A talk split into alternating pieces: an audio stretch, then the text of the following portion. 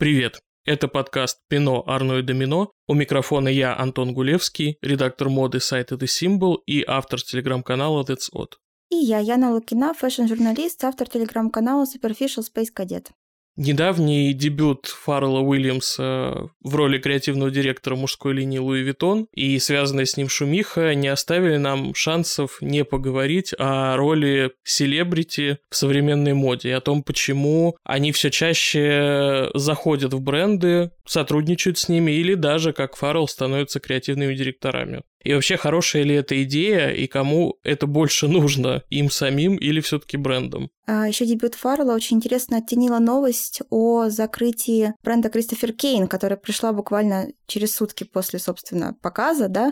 И, конечно, такой интересный флёр у этого всего, потому что то есть, дизайнер довольно крепкий и в своё время довольно перспективный, не справился, не совладал, да, вынужден закрыть свой именной бренд, а вот где-то там процветают звезды на тех же ролях, которые раньше отводились дизайнерам. Что интересно, через пару дней Ланвен объявили о первой коллаборации в рамках проекта Ланвен Lab.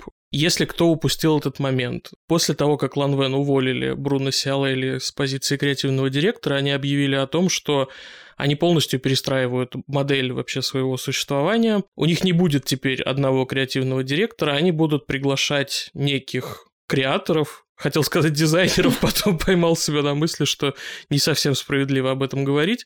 И каждый сезон в рамках этого проекта они будут делать по капсульной коллекции. И вот такая, в общем, система приглашенных креативных директоров получается. И первым... И с кого бы вы думали, они начали? Да, с кого бы вы думали, они Думаете, начали? Думаете, дизайнера какого-нибудь? Конечно, или, не нет. дай бог, выпускника, не знаю, Сент-Мартинс? Конечно, нет. Кому Конечно, они вообще да. нужны? Да. Начали они с рэпера Future. И это, в общем, какой-то странный выбор, потому что... Но если с Фарреллом как-то вроде бы все было понятно, он все-таки не чужой для индустрии человек и много работал с брендами, и вообще как бы имеет репутацию человека все-таки с хорошим вкусом и с каким-то личным стилем, а вот про Future как-то вроде бы нельзя такого сказать, во всяком случае я такого не помню. Ну, он среди всей плеяды рэперов, безусловно, не самый, не самый зашкварный в плане э, стиля, но, конечно, да, это интересный выбор, потому что, конечно, Future не ассоциировался с модой так, как с ней ассоциировался, например, Фаррелл или даже там, тот же Канье, да? Или тот же Канье, да, да. который, кстати, мне кажется, открыл этот ящик Пандоры, и у меня есть личная теория заговора.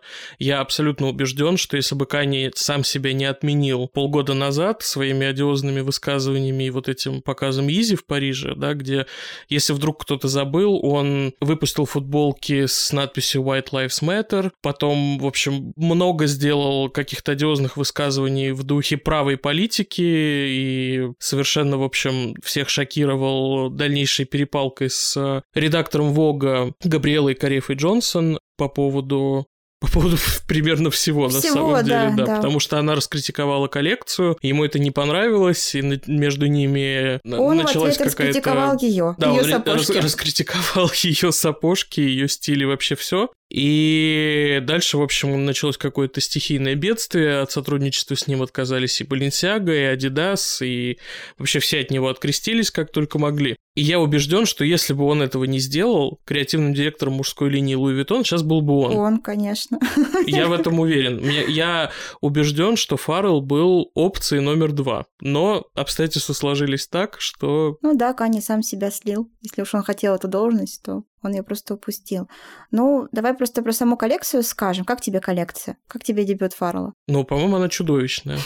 Мне нечего добавить по этому поводу.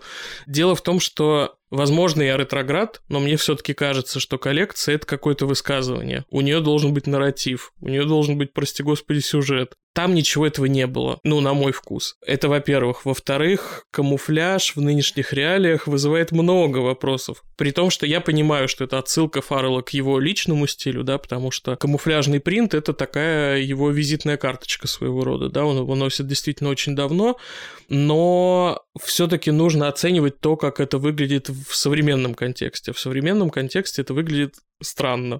Ну и, конечно, меня, как и многих, шокировал его выход на поклон, и весь вот этот, который длился, наверное, минут просто пятнадцать, и представлял из себя какое-то отдельное иммерсивное шоу.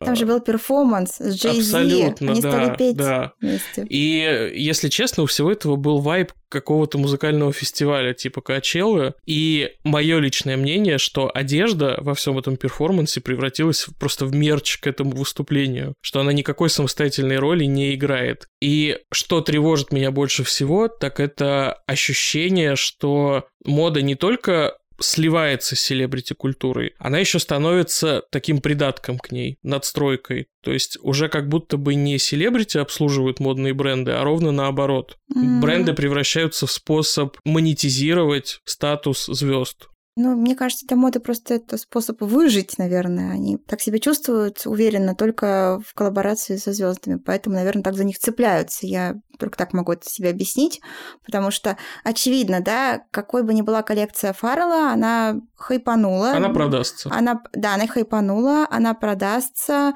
она, наверное, как там обычно считают, да, эту виральность переводят ее тоже в миллионы, в цифры. Я думаю, там все очень хорошо в этом смысле, потому что он сделал со своей стороны, наверное, знаешь, он, наверное, сделал все, ради чего его, собственно говоря, Арно и позвали в бренд, потому что он привел огромную толпу, не знаю, эйлистеров, он посадил в первые ряды буквально вот всех, знаешь, людей, которых не всегда увидишь на церемонии Грэмми одновременно, они все уселись смотреть шоу, это и Jay-Z, уже упомянутые, и Бейонсе, и Риана, и Асап Роки, плюс там же была еще Зендея, и, и Наоми Кэмпбелл. Наоми Кэмпбелл, ну там, само собой, разумеющееся, да, и вот это весь это представление, а за несколько дней до этого он еще и показал свою первую рекламную кампанию в качестве креативного директора с Рианой.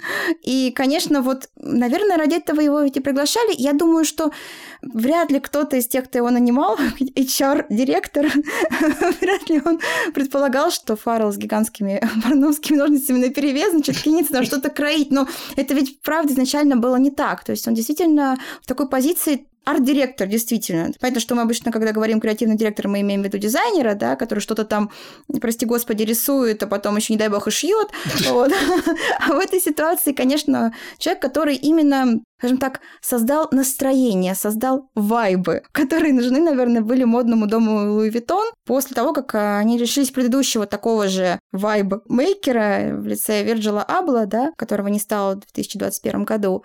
Поэтому они, я думаю, что они, они искали, в принципе, такого человека. Им не нужен был, там, даже условный Ким Джонс им был не нужен, и уж не говоря там про какого-нибудь... Поэтому они его и убрали. Конечно, они в свое время его поэтому и попросили, так сказать, перевели в другое место. Не говоря же про какого-нибудь Криса Ванаша, с которым вообще простились.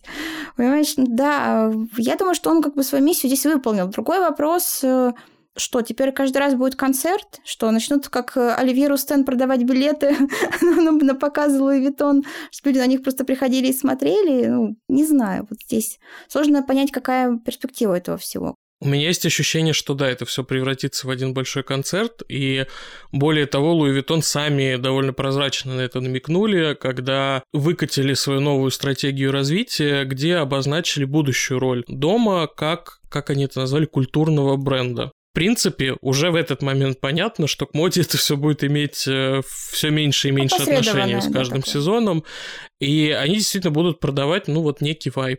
Видимо, то, что продается, я не знаю. Знаешь, я бы не ставила на Фаррелле вот сразу, наверное, крест, хотя мне тоже, меня совершенно не тронула эта коллекция, она на меня вообще не произвела никакого впечатления, я ни ужаса не испытала, ни восторга, просто вот ничего, да, вот там никакой одежды, просто вайбы действительно.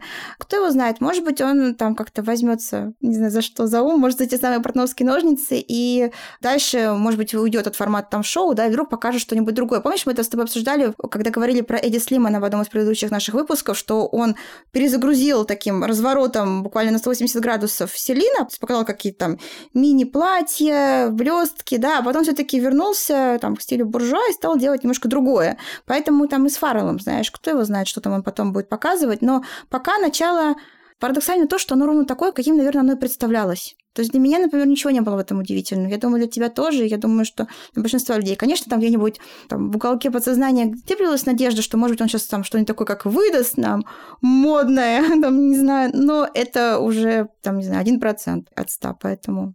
Нет ли у тебя ощущения, что, в принципе, вот в ту точку, в которую мы пришли, слияние селебрити-культуры и моды, которое происходит на наших глазах, и неизвестно во что выльется, во многом мы обязаны им уже упомянутому Канье? Конечно. Конечно, Канье, да, как ты правильно сказал, он открыл этот ящик Пандоры, он показал, что, оказывается, селебрити могут, как правильно сказать, хочешь сказать слово «драйвить», селебрити могут драйвить продажи, да, что они могут наводить шума. У него это очень хорошо получилось, хотя тоже, будем честны, наверное, не с первой попытки. Не с первой попытки. Кстати, у него же была тоже в свое время коллаборация с Louis Vuitton, он делал для них кроссовки, да? Да, он делал для них кроссовки. Более того, многие сейчас упускают из внимания тот факт, что и Фаррелл делал коллаборацию с Louis Vuitton, когда еще креативным директором был Марк Джейкобс. В две тысячи четвёртом году он выпустил очки «Миллионер». Так что такой был вот флешбэк интересный получился. А то есть получился. Louis Vuitton всегда там где-то чалился. Да, Louis Vuitton всегда где-то вот присутствовал в его жизни фоном. Так же, как, кстати, и у Канье, опять же. И он, в общем, тоже не скрывал своих амбиций стать креативным директором. Даже была такая довольно некрасивая ситуация, когда туда назначили Вёрджила. Они с Вёрджилом были близкими друзьями и коллабораторами, они много работали вместе. Вёрджил даже был арт-директором, арт-директором. Канье. Да, mm-hmm. он отвечал за оформление его альбомов, альбомов, за его гардероб в значительной степени и за прочий визуал. И был такой довольно некрасивый момент, когда у Канье был очередной брейкдаун, очевидно, и он э, выпалил в каком-то интервью, что, в общем, Вёрджил занял его место, что это он должен был быть креативным директором, и что это его знают как мистер Луи Виттон, и вот всякие такие Д- прочие... Дон Луи Виттон это Д- был. Дон Луи Виттон, точно, да. точно. Дон Луи Виттон. И всякие прочие странные вещи. Обычные для Канье. Обычные, впрочем, для Канье, да. В его вселенной это все нормально. И да, действительно, не с первой попытки у него удалось как-то очаровать модную индустрию. В две тысячи одиннадцатом году у него был, если кто не помнит, до Изи бренд, который назывался ди дабл ю Kanye West. Очевидно, в честь его мамы, Донды. Дон, да, да. да. У этого бренда вышло ровно две коллекции. Первая была весна-лето две тысячи двенадцатого года. Показ был в Париже. Все было обставлено с помпой. Лучшие модели того времени там у него Анна ходили. Винтур в первом ряду. Анна Винтур в первом ряду, конечно.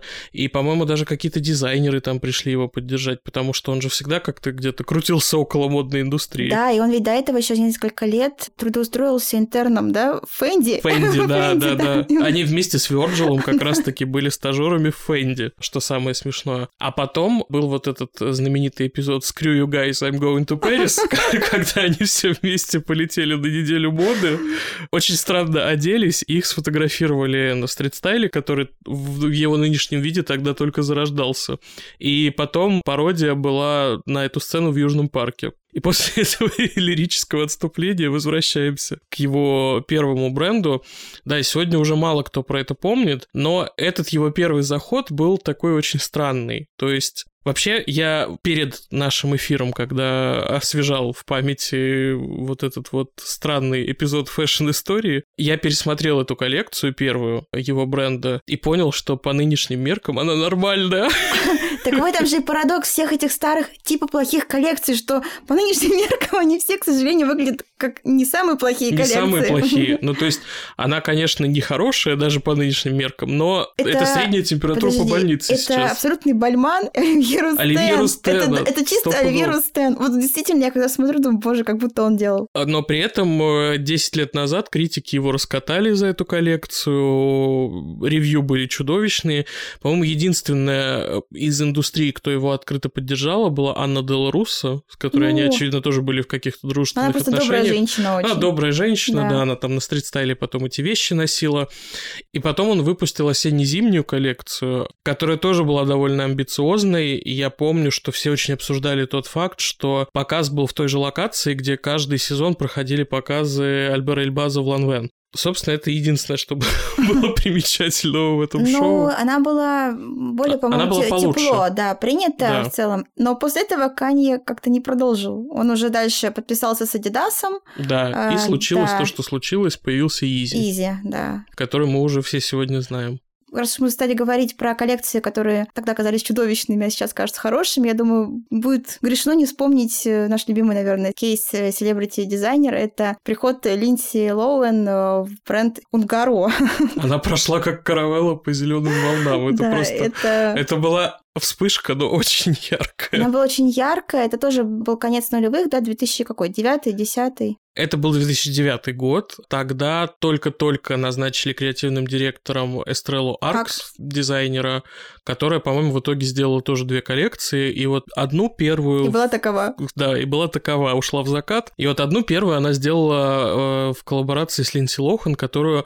Тогда наняли на какую-то странную позицию, она была типа креативный консультант. Советника, да, там было да. слово advisor. Да, то есть да, она да. была именно советником каким-то креативным. Каким-то советником, консультантом, whatever. Да, да. Никто не знает, что конкретно она там делала. И, к сожалению, тоже все это продлилось очень недолго. Это продлилось ровно один сезон. Как там говорят сейчас, да? Они живут плохо, но недолго. Лукашенко так любит говорить. Вот как раз, да, это было выступление в этом жанре, и она уже ко второй коллекции потенциально, она уже отчалилась с бренда и оставила эту бедную Эстреллу в одиночестве доживать. Но Эстрелла тоже, в общем, не сильно там задержалась. Ну, не мудрено, да, с таким заходом. Но ты знаешь, вот я даже, мне кажется, писала не так давно это у себя в канале, что все так хайли. Вот сам этот найм, да, сам этот концепт, что какая-то там It Girl, значит, наняли в бренд. Но ведь на самом деле это же просто предсказало вообще настроение целого десятилетия следующего, когда действительно все уйдут в коллаборации, все будут привлекать, стараться так или иначе селебрити, именно инфлюенсеров.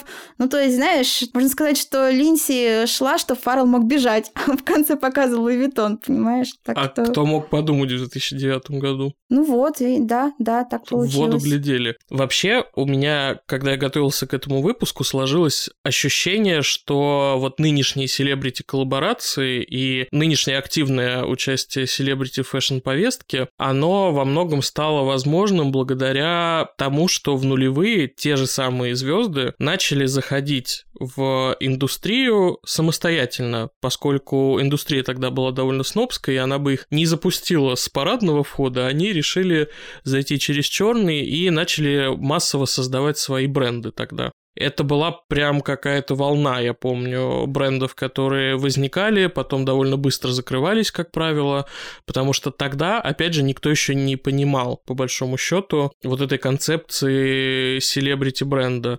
Тогда свои бренды были у уже упомянутого Jay-Z, у P. Diddy был бренд, который, ну, кстати, был довольно успешным по сравнению с остальными. Рэперы вообще очень, очень успешны были в этом да, поле. Да, свой бренд, первые потуги сестер Олсен, опять же, туда же, когда они еще были совсем юными, когда а... никакого The Row еще а не было, знаешь, их в помине. Но там уже The Row так и зарождался, он же на самом деле же в середине нулевых зародился. Помнишь, сначала там была только одна Эшли, она делала, сказала себе какую-то идеальную футболку, потом спустя несколько лет они это все... Кожаные на... леггинсы там еще в какой-то момент ну, были, там, там, знаешь, там был просто период, когда вообще было очень модно иметь бренд, который делал бы футболки и леггинсы, и такой же бренд был у Даши Жуковой, КВНТ, у меня даже были такие джинсы, прости господи, да, и вот и у Линдси Лоуэн как раз тоже был, ведь он как назывался у нее там? шесть тысяч сто двадцать шесть, да, дата рождения Марлин Монро, по-моему, там первого июня двадцать шестого года. Да, то есть это все этим промышляли. У Джей Ло был очень популярный у бренд. Джей Ло, у Джей Ло было, да, у нее был сверхпопулярный бренд, который назывался «Сюрприз Джей Ло», у которого были магазины, в том числе по всей России, и он охотно заходил даже в те города, куда на тот момент не заходил масс-маркет большой в лице эйч энд эм и Индитекса, насколько как, я помню. Какой там эйч энд эм? Нет, только Джей Ло на Тверской, я тогда была ходок, много у меня там было всего куплено, поэтому я очень уважала этот бренд. Ну вот и смотри, как получается, что значит бренды из нулевых, они на самом деле были во многом похожи на мерч, просто так такой чуть более креативный, да? И в целом ведь как бы не относились всерьез как к дизайнерам к селебрити. Не было ведь такого. Наоборот, казалось это каким-то таким, ну, как бы, что они могут там вообще? Почему, мне кажется, и Линдси так досталось тоже в свое время, и даже до Канье немножко это дотянулось.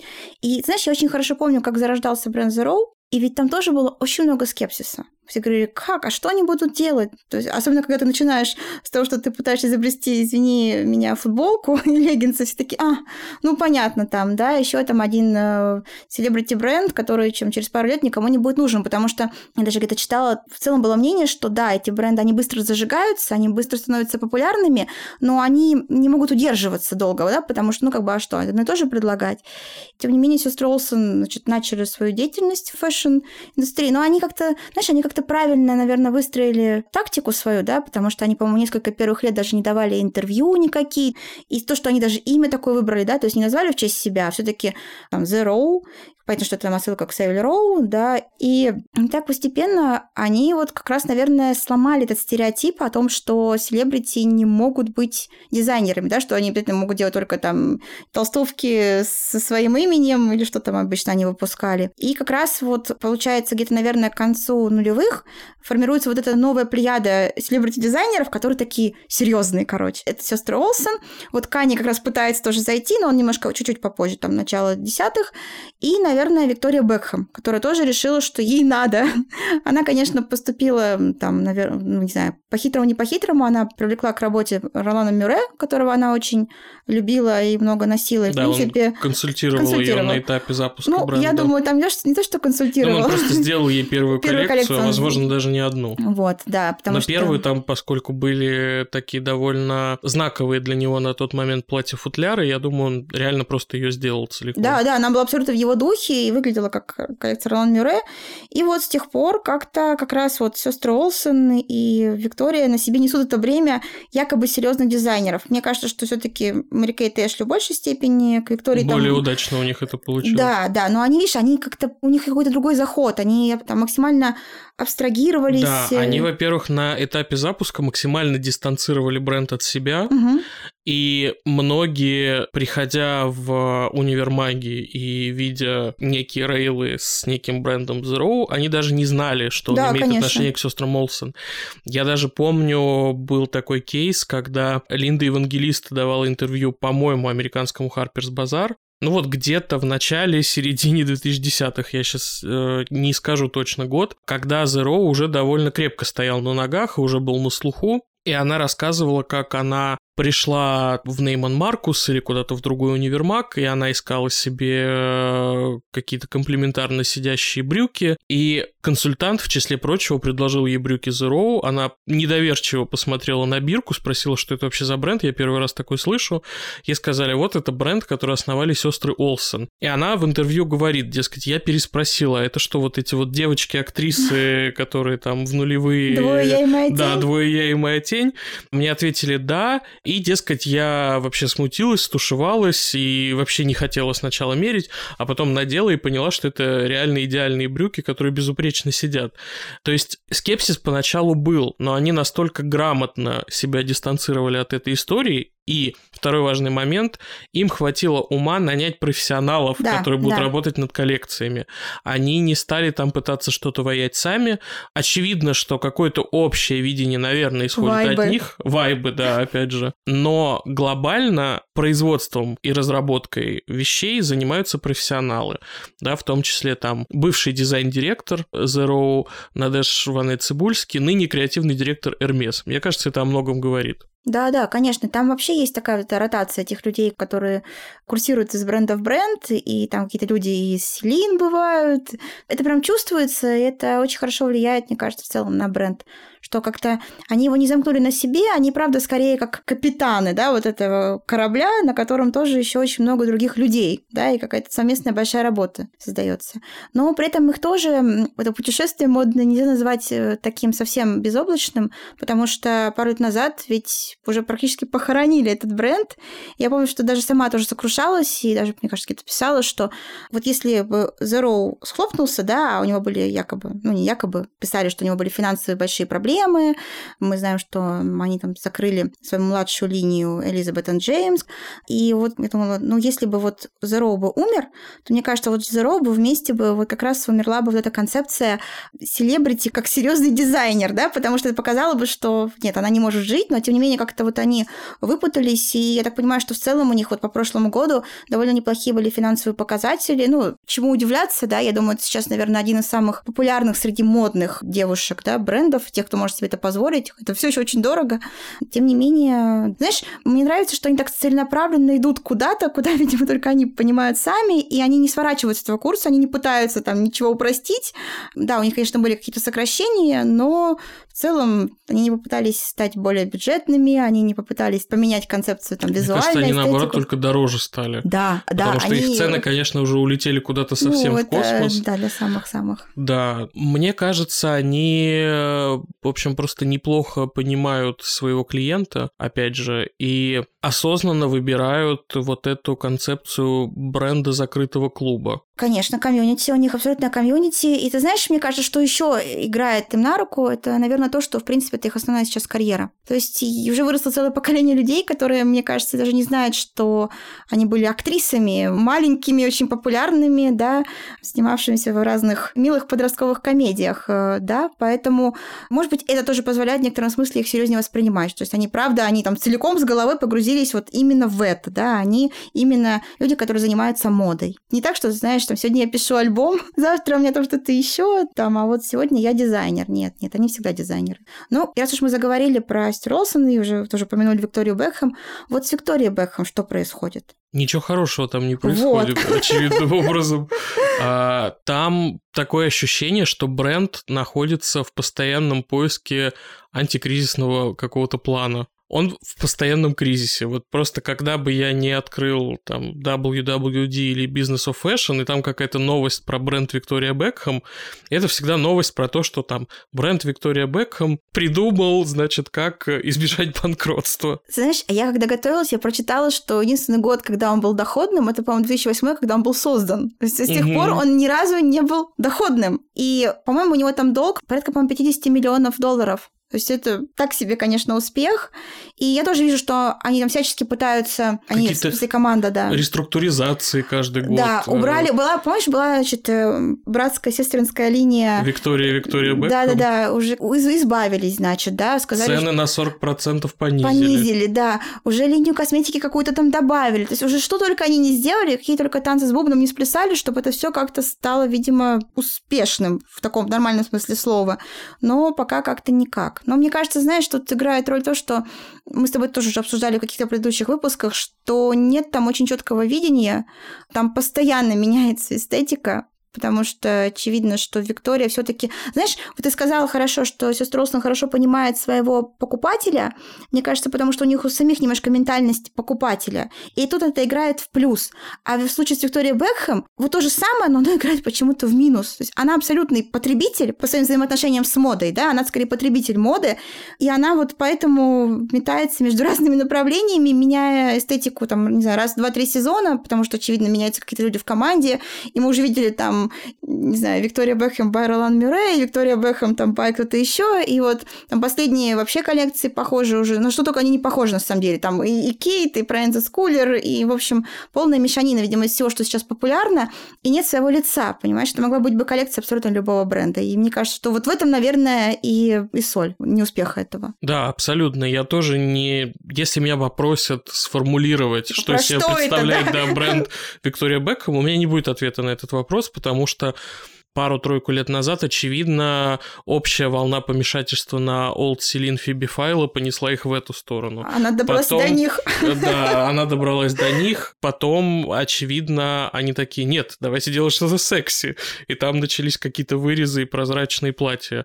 И, в общем, да, абсолютно какой-то неприкаянный просто корабль. Да, и море. Корабль, его даже колбасит с точки зрения недель моды, где уже только они не поучаствовали. Помнишь, уже был и Лондон, и Нью-Йорк, и в Париж, куда только их не заносила жизнь. Хоть это так немножко странно, может быть, звучит, но мне кажется, то, что ты даже не можешь определиться, какой фэшн-столице ты принадлежишь, да, и ты настолько не можешь определиться, это тоже, я думаю, о многом говорит.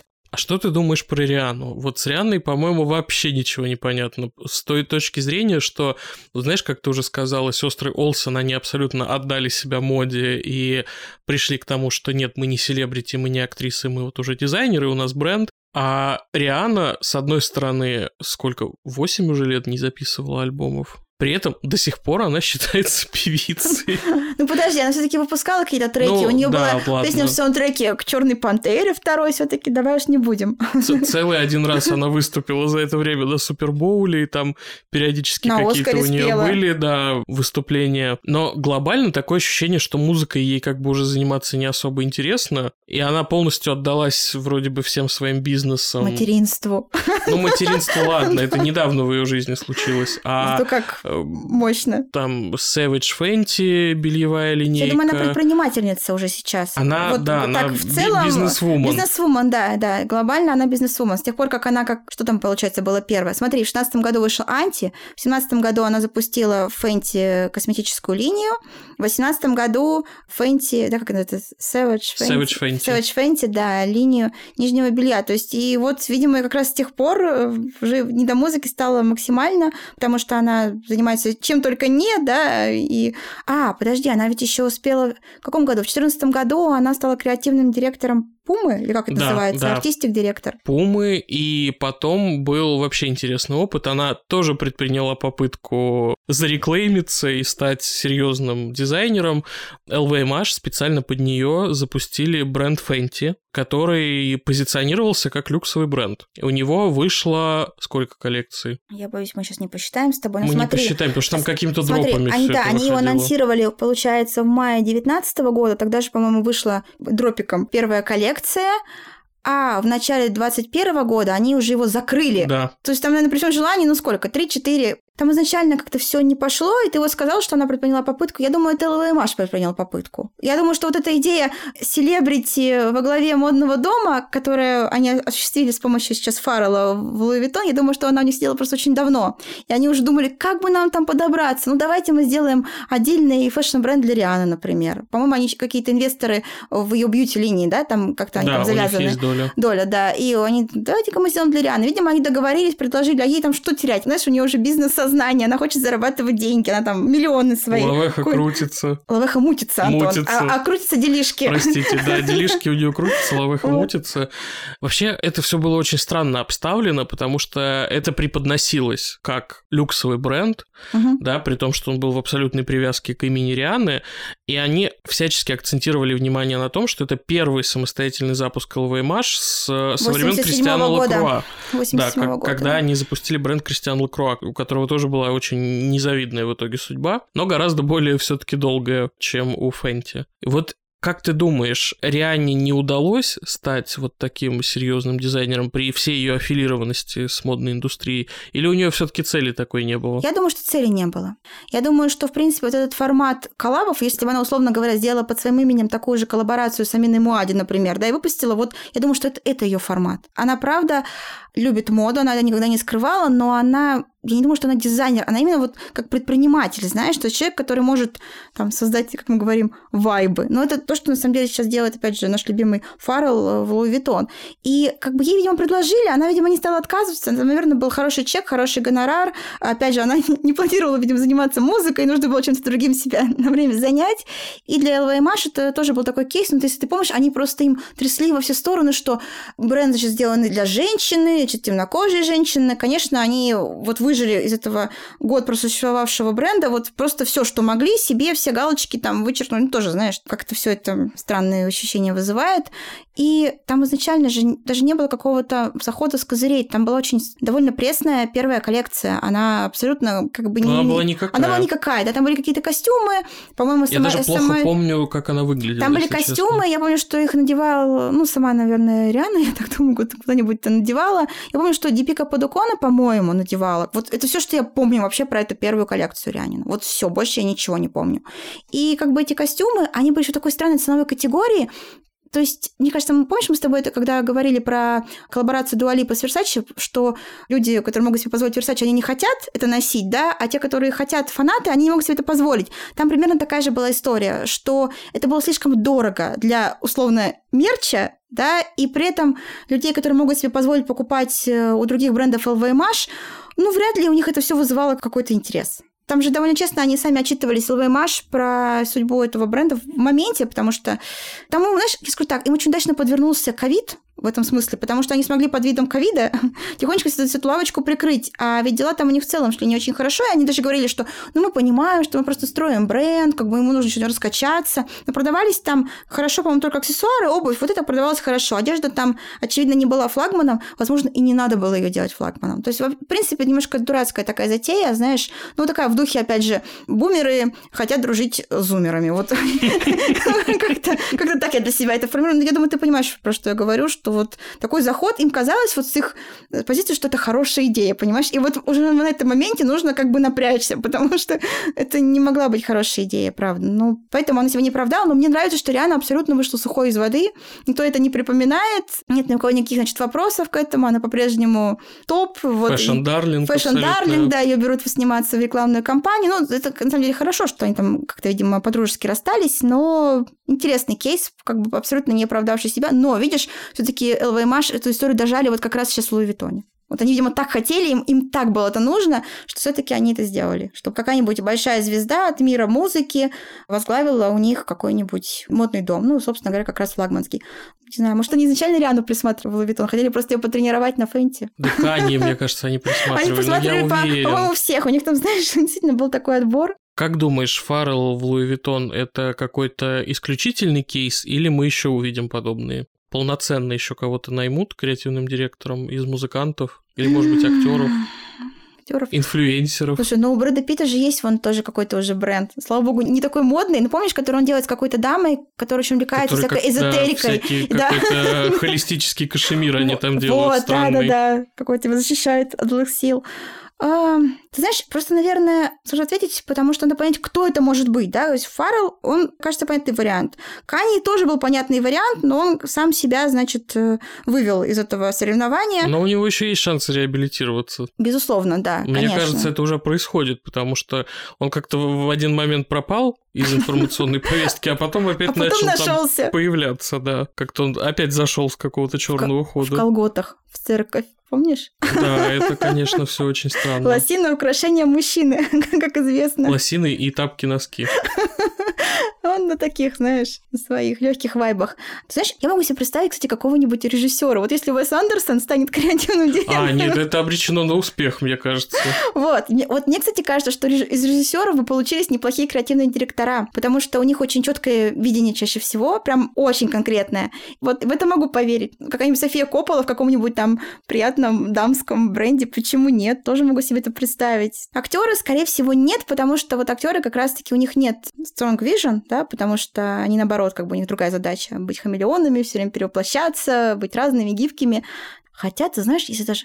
А если Тильда Свинтон, например? Ну, это могло бы быть неплохо. Вот, понимаешь, когда начинаешь так думать, фантазировать, сразу чувствуешь, что там довольно много пространства. Ну вот, ты знаешь, да, все-таки это, наверное, наверное, музыканты, которые продюсируют, потому что у них тоже есть общая картинка в голове. Я думаю, вот поэтому, хоть мы как бы и недовольны, да, скажем так, дизайнерскими качествами Фаррелла Уильямса, да, но тем не менее все равно... Именно видение, ну, оно у него есть, оно, может быть, просто немножко странно выражается, но, тем не менее, оно присутствует. То есть, да, короче, мои ставки – это либо режиссеры, либо музыкальные продюсеры. Вот эти люди могут быть креативными директорами. У меня вообще глобально есть ощущение, что в ближайшее время бренды поделятся на два таких лагеря. Одни будут для хайпа приглашать креативными директорами или временными коллабораторами, опять же, селебрити, инфлюенсеров, вот каких-то медийных людей, и они станут такой совершенно отдельной категорией, которые делают не столько моду, сколько производят вайбы.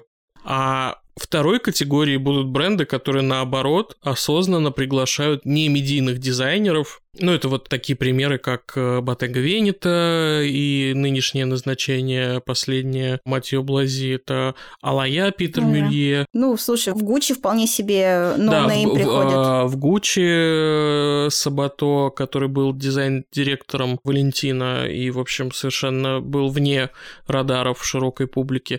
Вот есть ощущение, что глобально все разделится на два таких больших лагеря. Так это же просто к вопросу, что ты хочешь делать, моду или вайбы? ты выбираешь все. Мне кажется, чем больше бренд, тем больше будет вероятность, что он выберет в итоге вайбы. Конечно. Потому что когда у тебя годовой оборот, как у Louis Vuitton, уже двадцать миллиардов евро, ты уже где-то находишься в той же лиге, где Apple, какие-то транснациональные диджитал-компании и прочее. Вот я хотела сказать, мне кажется, что Louis Vuitton, он только как бы оттолкнулся вот там от этого Фаррелла. Я думаю, что они сейчас будут заходить в другие медиумы. Я не люблю, если они какой-нибудь сериал начнут продюсировать, знаешь, там, или какое-нибудь кино снимать, или еще что-то. Мне кажется, вполне. Какой-нибудь, какой-нибудь музыкальный лейбл организует себя, значит, под своей крышей. Я думаю, что там уже вот такие цели. Too big to handle, как говорится. Уже слишком большая эта корпорация, чтобы быть просто модным домом, знаешь, трехэтажным. Ты знаешь, вопрос только в том, насколько Сколько вообще далеко это может зайти, вот эта продажа вайбов, как ты метко выразилась, во что она может вылиться, потому что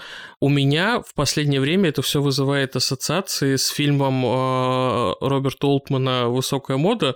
Помнишь знаменитую финальную сцену, когда на показ э, выпустили абсолютно обнаженных моделей, для того, чтобы просто не выпускать туда вот эти казаки американских инвесторов, да, которые им навязывали, и которые почему-то тогда считались очень уродливыми, хотя, знаешь, сейчас это вот вполне видишь, себе да. база.